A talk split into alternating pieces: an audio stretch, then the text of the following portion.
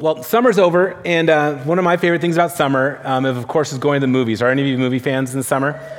I thought going into the summer there weren't going to be very good movies, but you know, there's always something out there, am I right?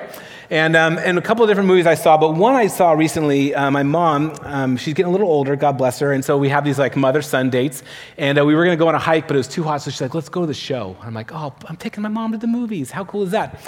And so this is my mom, so don't judge me, but she wanted to go see Once Upon a Time in Hollywood. It's a Quentin Tarantino movie, and if you're Dude, it's my mom. It's my mom, not me. I'm like, Lord have mercy.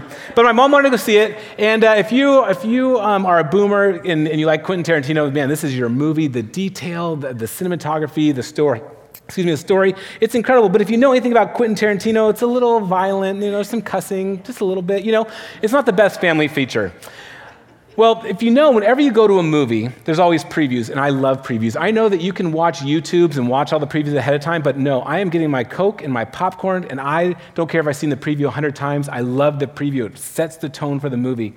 And usually they do a pretty good job of having the previews match the movie you're about to see, right? So here we are going to see Quentin Tarantino, and then there's this, uh, this preview of Goodbye Bernadette. And I'm like, um, excuse me, we're here to see a Quentin Tarantino movie. This isn't a woman's book club sort of movie. Do you know what I mean?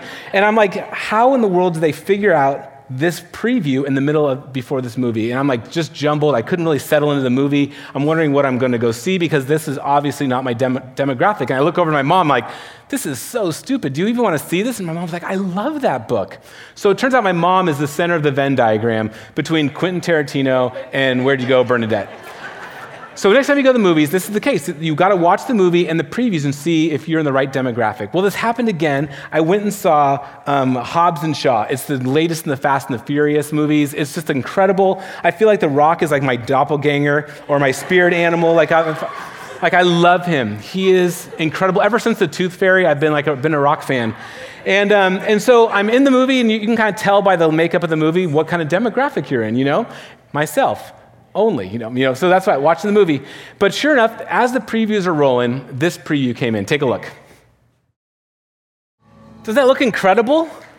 I know. I'm like all welled up as I'm getting ready to watch the Fast and the Furious movie. You know, I'm like, this is not happening. But what I realize is Mr. Rogers and The Rock actually are, have very similar things in common. And you may not know this as because you're probably obviously not The Rock fans, but The Rock is actually one of the kindest giant Samoans I've ever soon to meet someday, right? He is so kind. But Mr. Rogers, let's, let's be honest, like he is the epitome of kindness. Like, and what's interesting is if you grew up on Mr. Rogers, um, there was a documentary that I watched last year about it, and then now this movie, and you're like, listen, if you, he's weird. Like it is a weird show, right? With the sweater vest and the puppet with the big old gross nose. But like, there's something about our culture right now, right, that we are like soaking it up because we have all the information we need, we have all the food we need, we have all the technology we need, we have every single thing that we need, but we are like this starved culture that just needs kindness. And there is kindness nowhere. And yet, Mr. Rogers epitomizes it. And because he is so kind, because he actually sees people, and that's what, what, kindness means. If you look up what does kindness mean, it's not a good definition because the, the, dictionary says to be kind, which everyone knows you can't use the same word. So I had to go, well, what does kind mean? But it's, it's, it means that basically being friendly, and I love this part, being warm hearted. What does it mean to be kind? It means to be warm hearted towards somebody. And you realize nowhere in our culture, nowhere in our lives is anyone actually warm hearted towards you or you towards anybody else. But because Mr. Rogers was so warm hearted, right, he was able to, to, tackle really hard things. He, I mean, he was the first of his, in his era to talk about um, divorce, racism, um, um, mental and um, physical disabilities. And he just saw people. He sat down in his weird little sweater vest and he extended kindness, and people soaked it up. And it's so interesting for us in our culture. We are just soaking it up right now because obviously it is happening nowhere. And uh, that brings me to, to what I want to talk about this morning this idea of kindness. Kindness, I think, is this hidden detail in the gospel. We're good church people. We want to know Scripture. In fact, we are getting close. Next week, we're wrapping up our summer in the Scriptures, and we've been asking you to read Scripture and to read Scripture and to read Scripture. And I think we, we want to be learners. We want to know all this about Scripture. But as we're learning, I think we're forgetting a couple important details. And this morning, we're going to take a look at the gospel and, uh, and see that kindness gosh, it really matters, not just for Mr. Rogers, but even more so for the church and for God's people. So if you have a Bible, turn to Titus chapter 3. This was near the end of this week's reading, and uh, we will hop into our time together. So here we are, Titus chapter 3, verse 4. It begins like this But when the kindness and love of God our Savior appeared, he saved us, not because of the righteous things that we have done, but because of his mercy. He saved us through the washing of rebirth and the renewal of the Holy Spirit, whom He poured out on us generously through Jesus Christ our Savior, so that having been justified by His grace, we might become heirs, having the hope of eternal life. For this is a trustworthy saying, and I want to stress these things so that, no, so that those who have trusted in God may be careful to devote themselves to doing what is good. These things are excellent and profitable for everyone. But avoid foolish controversies and genealogies and arguments and quarrels about the law, because these are unprofitable and useless. Warn a divisive person once, and then warn them a second time. After that, have nothing to do with them for you may be sure that such people are warped and sinful, and they are self condemned. You got to admit, it ends kind of on a low note, but that first part was, was pretty powerful. Well, I love the gospel, and really what the gospel means the gospel is good news. That's what it means. The gospel is good news. And if you've been around the church a long time, or if you're brand new, I mean, the thing is, the story of Jesus, the story of Scripture, is such good news. It is the best news on the planet. And in these few verses, like all these mountains of theology are packed into these couple little verses. It begins like this He saved us through the washing and rebirth and renewal of the Holy Spirit. So He saved us. So the very beginning is okay, there's obviously some bad news because you wouldn't need saving. And there's all sorts of gazillions of pages written about, well, what does that look like for God to have saved us? Some people think um, basically it's like this you're out five miles out, out in the ocean and you're, and you're swimming and there's sharks all around you and you're about to drown and a, and a boat comes rolling up and Jesus throws throws you the life preserver, and all you have to do is grab a hold of the life preserver, and you're saved. Right? Because we're all struggling, we're all drowning. We're, our sin and our brokenness and all things around us are causing this death and destruction in us, and Jesus saves us. Uh, one of my favorite theologians, he actually puts it this way. He's like, no, no, no, no. It's not that you're, you're, you're flapping around the water. You are on the very bottom of the ocean dead. Like, that's how messed up you are. That's how sinful you are. That's how lost you are. You're on the bottom of the ocean dead, and Jesus jumps off the boat, swims to the bottom of the ocean, picks you up, and saves you and restores you. You're saved. He says, He saved us through the washing and rebirth and renewal of the Holy Spirit. So we've been born again. Um, John talked about this in John 3. If you're like a child of the 70s, man, the born againers, like, right? But the picture is this idea that you were once, you were born a first time, but you're born spiritually dead. But when you give your life to Christ, the Holy Spirit comes and fills you. The Holy Spirit washes all of your sin away, it empowers you. And it says that the Holy Spirit generously pours His Holy Spirit into us. The people of God have been longing to have this kind of intimacy with God. All the way back in Exodus, there's the tabernacle, and, and, Moses sets up the tabernacle. And at the end of Exodus, God says, Listen, soon I'm going to be your God and you're going to be my people. And that theme is over and over and over again, all the way even till the end of Revelations, where God says, I'm going to be your God and you're going to be my people. Uh, the prophet Joel in 222 says, At the end times, God's going to pour his Holy Spirit out upon you. Gosh, this is rich theology, right? That He saved us, He washes us, we're born again, He pours out His Holy Spirit on us.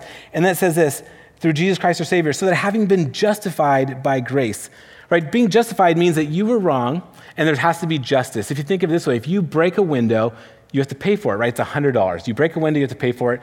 Um, you're guilty until you pay for it. Paying for it now makes it right, right? Well, our sin, our brokenness is so big, we can't do anything to make it, to make ourselves right. And so Jesus pays the penalty for our sin, and he justifies us. Right? So we were guilty. He steps, he takes the punishment, and we're saved. Like, this is incredible stuff. This is like giant stuff. This is why everyone goes to seminary, so you can spend $40,000 to know all this stuff. And it says that we might become heirs, having the hope of eternal life. Right? We know at the very end, we get to have everlasting life. Beginning now, for all of eternity, we get to spend time with God, that He truly is our God and we are people. This is incredible news. Amen?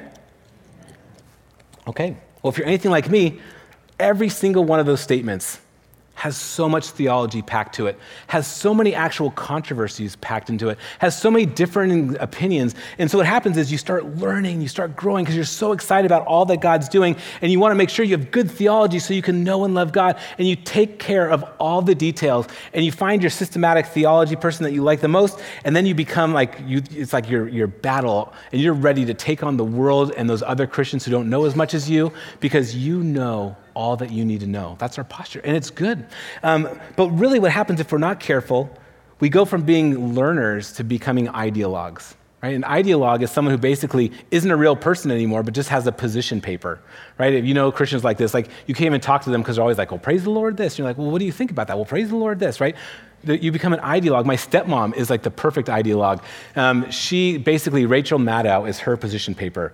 All she does is watch Rachel, Rachel Maddow on, on, on loop. And, uh, and because I'm a jerky uh, stepson, um, I always like to get under her skin. So we're having dinner and they're getting ready to go to Israel. And so I'm like, hey, when you go to Israel, you should go visit uh, Rashida Tlaib because she. Um, she couldn't get to go and see her grandmother. And my stepmom goes, I know. And then just gives me the whole Rachel Maddow thing about um, how Trump would let her go and the whole thing. This inside baseball, but basically, she didn't offer one thing to me. She just get rattled off this thing. Not her, just her position papers. And we do that all the time with politics, with theology. We want to, because I think we want to be right, but our desire to be right ends up actually limiting what we actually think. And so it helpful, it's helpful, I found, to realize that there's actually an additional detail that we need. I don't know about you, but I don't like details. Are, are there any non detail people in here? Just us, us two. Okay, Annie, I get it. Well, I hate details. And I knew I hated details um, when I, uh, some friends of mine kept telling me, You got to read this book, you got to read this book. It was called A Severe Mercy, and it was about C.S. Lewis's love affair and his deep friendship. But it was a biography, and it was written like a novel. And I, I remember it vividly. I'm in bed reading it. I'm like, Are you kidding me? It's an entire chapter of him and his girlfriend driving along a lake. Dude, you got to the lake. What happened? That's how I roll. As a history major, as, a, as someone who went to seminary, right? You skim, you get details and facts. None of this detail. I don't care about the flowers. I don't care about the conversations. I don't care about the details. But the truth is, if good Christians, we actually want to be people who care about the details. The details actually matter. And so I want to read through this passage of scripture one more time because there's some details that I think, as, as good theologians and maybe as some ideologues, that we actually miss about the gospel. It says this, but when the kindness of love, of sorry, when the kindness and love of God our Savior appeared. So before we even get to all the good theology, all the stuff that we can divide over and point our fingers at as the heretics, it begins with the kindness and love of God. He saved us not because of the righteous things we've done, but because of His mercy. He didn't just give us His Spirit, He gave us His Spirit generously. And he doesn't justify us, but He justifies us out of grace. And so the truth is, the details matter. The details in our theology matter, but even more, I think the details of our posture towards God and God's posture towards us matter. I mean, it's kind of a mind blowing thing to think about that God's posture towards us is kindness, is warm heartedness. And I want that to be true. I preach about it, I read scriptures, I talk. I, I, want that to be true so bad. But if I'm honest, in my heart of hearts, when I'm sitting down and I have my prayer time, God is like a coach or an angry dad or, or a, you know, someone who's telling me what to do that I'm not measuring up and I have all this inner stuff that I'm wrestling with. But what a game changer if my posture towards God, if my mental picture of who God is, that He is kind, He's friendly, He's warm hearted. He longs to know you and to be in relationship with you.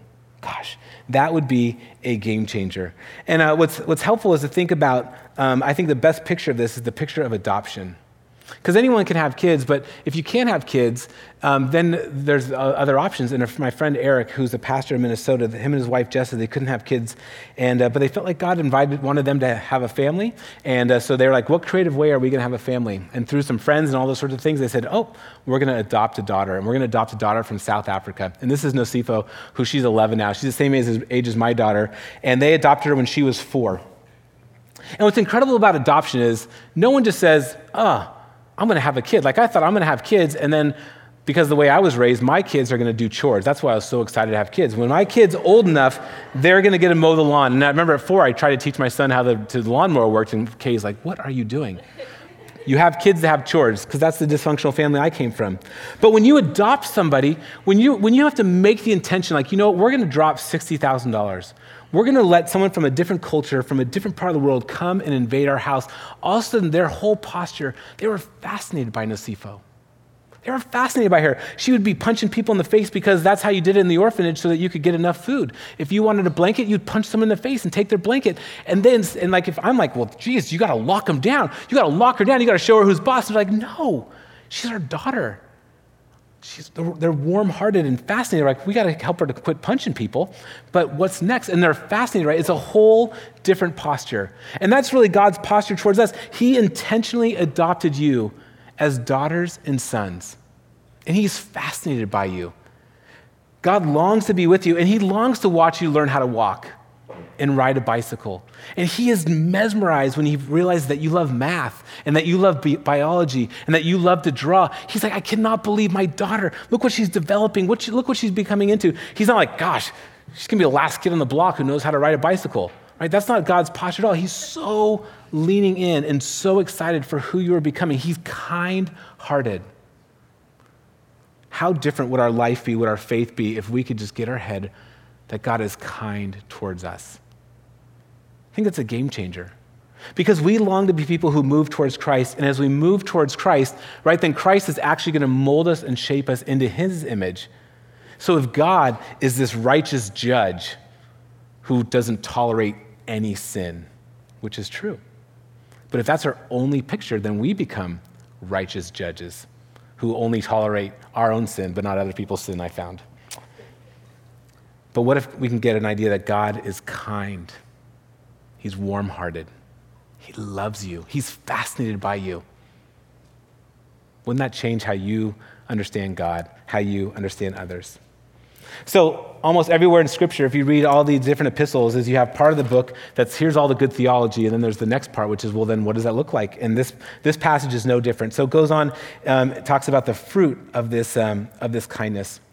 Says, This is a trustworthy saying, I want to stress these things so that those who have been entrusted to God may be careful to devote themselves to doing what is good. For these things are excellent and profitable for everybody. The fruit of kindness is this idea of doing good. And a lot of times we think of doing good as being good people. But doing good was kind of shorthand in the Christian community back then, and it meant two very important things. To do good meant one, that you are someone that is becoming good right? This idea of personal holiness. We don't like talking about that. That's not part of our culture. But followers of Christ, people who move towards Christ, Jesus actually longs to mold us and shape us, that we are holy people, set apart people, people who aren't giving into the same addictions and sins and brokenness anymore. We are allowing God to mold us and shape us to be the good people that God has dreamt us to be. And there's some hard work involved in that. We're devoted to becoming these good people. Not only are we becoming devoted to becoming good people, because if that was the only thing, then we'd be devoted to being self righteous people. But we're devoted to becoming good people who then take our goodness and are a light to the world. We extend our goodness and our good deeds and our graciousness to the world around us because God longs for his people to be his testimony, to be the people who expand the kingdom of God on earth as it is in heaven. That's our calling. That is our noble calling. And I love the way this passage says it. It says, devote yourselves. And devoting is a totally warm hearted, kind posture. And I realize the way that I'm wired naturally, I'm not a devoter. I am a dutiful person. I'm conscientious. If you tell me to do something, I'm going to do it. I'm going to white knuckle it and make sure I'm trying my hardest to be a good person, to do the right thing. If you tell me to be here this time, I'm going to be there five minutes early. I'm going to do whatever it takes because I am dutiful. But what a difference, right? To being a dutiful husband and being a devoted husband. It's a little bit different, right? It's a difference between being a dutiful dad and a devoted dad. A dutiful Christian and a, and a um, I just blanked on the word, devoted Christian, right? That's what it means to be kindness. That's the detail that I think we miss in this adventure towards Christ, longing to be good people. We miss this tiny little adventure that God, in His kindness, invites us, and we, in our kindness, respond to God. And then it goes on to say this but avoid foolish controversies and genealogies and arguments and quarrels. So, as we're becoming good people, as we're longing to do good things, we have to make sure that we avoid these foolish controversies. I don't know if you saw this movie Behind the Curve, but this is Mark Sargent. He's the head of the Flat Earth Society, and I feel like that's a pretty good, uh, foolish, um, foolish example of foolish controversy. Um, and we, actually, in the same way, we, scripture's like, do not be involved in foolish controversies. So, this one, don't get involved in it. But what's interesting about theology is the things that we believe we, and the things that we don't really care about, we go, those are foolish. Those are silly. And this whole passage of scripture, there's a foolish controversies and genealogies and, um, and arguments. And what they're talking about is that there were Christians that were wrestling with how do we follow Christ? And what does that mean? There's all these like there's all these legends that were rooted in genealogy. And Paul's like, listen, don't don't concern yourselves with these. They're saying, well, what are we supposed to do with all these laws and how are we supposed to apply the laws? He's like, do not get involved in those things. Instead, devote yourself to being good. But you know, because we are actually ideologues at heart, we love debating. We love being right. We love clarifying the lines around ourselves. And we're on the in group and they're on the out group. All we do is use foolish controversies. But I think Jesus, in our kind heartedness, is saying, no, no, no. We don't argue for the sake of arguing, we don't involve ourselves in foolish controversies. And what's interesting is the church, for all of human history, has had controversies. There's always been things that divided Christians, always things that have been dividing the church. And in fact, there were actually seasons where the way that they made sure if you were on board or not, they would like burn you at the stake. So now we just say, I disagree with you, or we, or we, we block them on Facebook. But back then it was real, real talk. Well, I, um, I, I, I spent this week thinking of like all the different kind of controversies, and there's like, there's just bazillions of them. So I want to just share with you at least a list. These are things that I found interesting. You could come up with your whole list, but in the, in the, the, the church, in our church, and even in recent history, some of these things Christians have just been divided over. They've been ideologues about, and they've gone to World War III over. So in the beginning, right, there was circumcision. There was the unclean food, whether or not Christians could eat bacon. There was the nature of Jesus and the Trinity. Did you know that if you think that Father, Son, and Holy Spirit are like an egg, you're a heretic and you would have gotten burned at the stake? Just a little fun tip for you. Trinity is just a mystery. You got to just put it there. Um, where's authority found? Is it found in tradition? Is it found in the Pope? Is it found in Scripture? There's always been racial tensions, and Christians have always had to navigate racial tensions and slavery. What about resisting, whether you resist or you submit to government authority?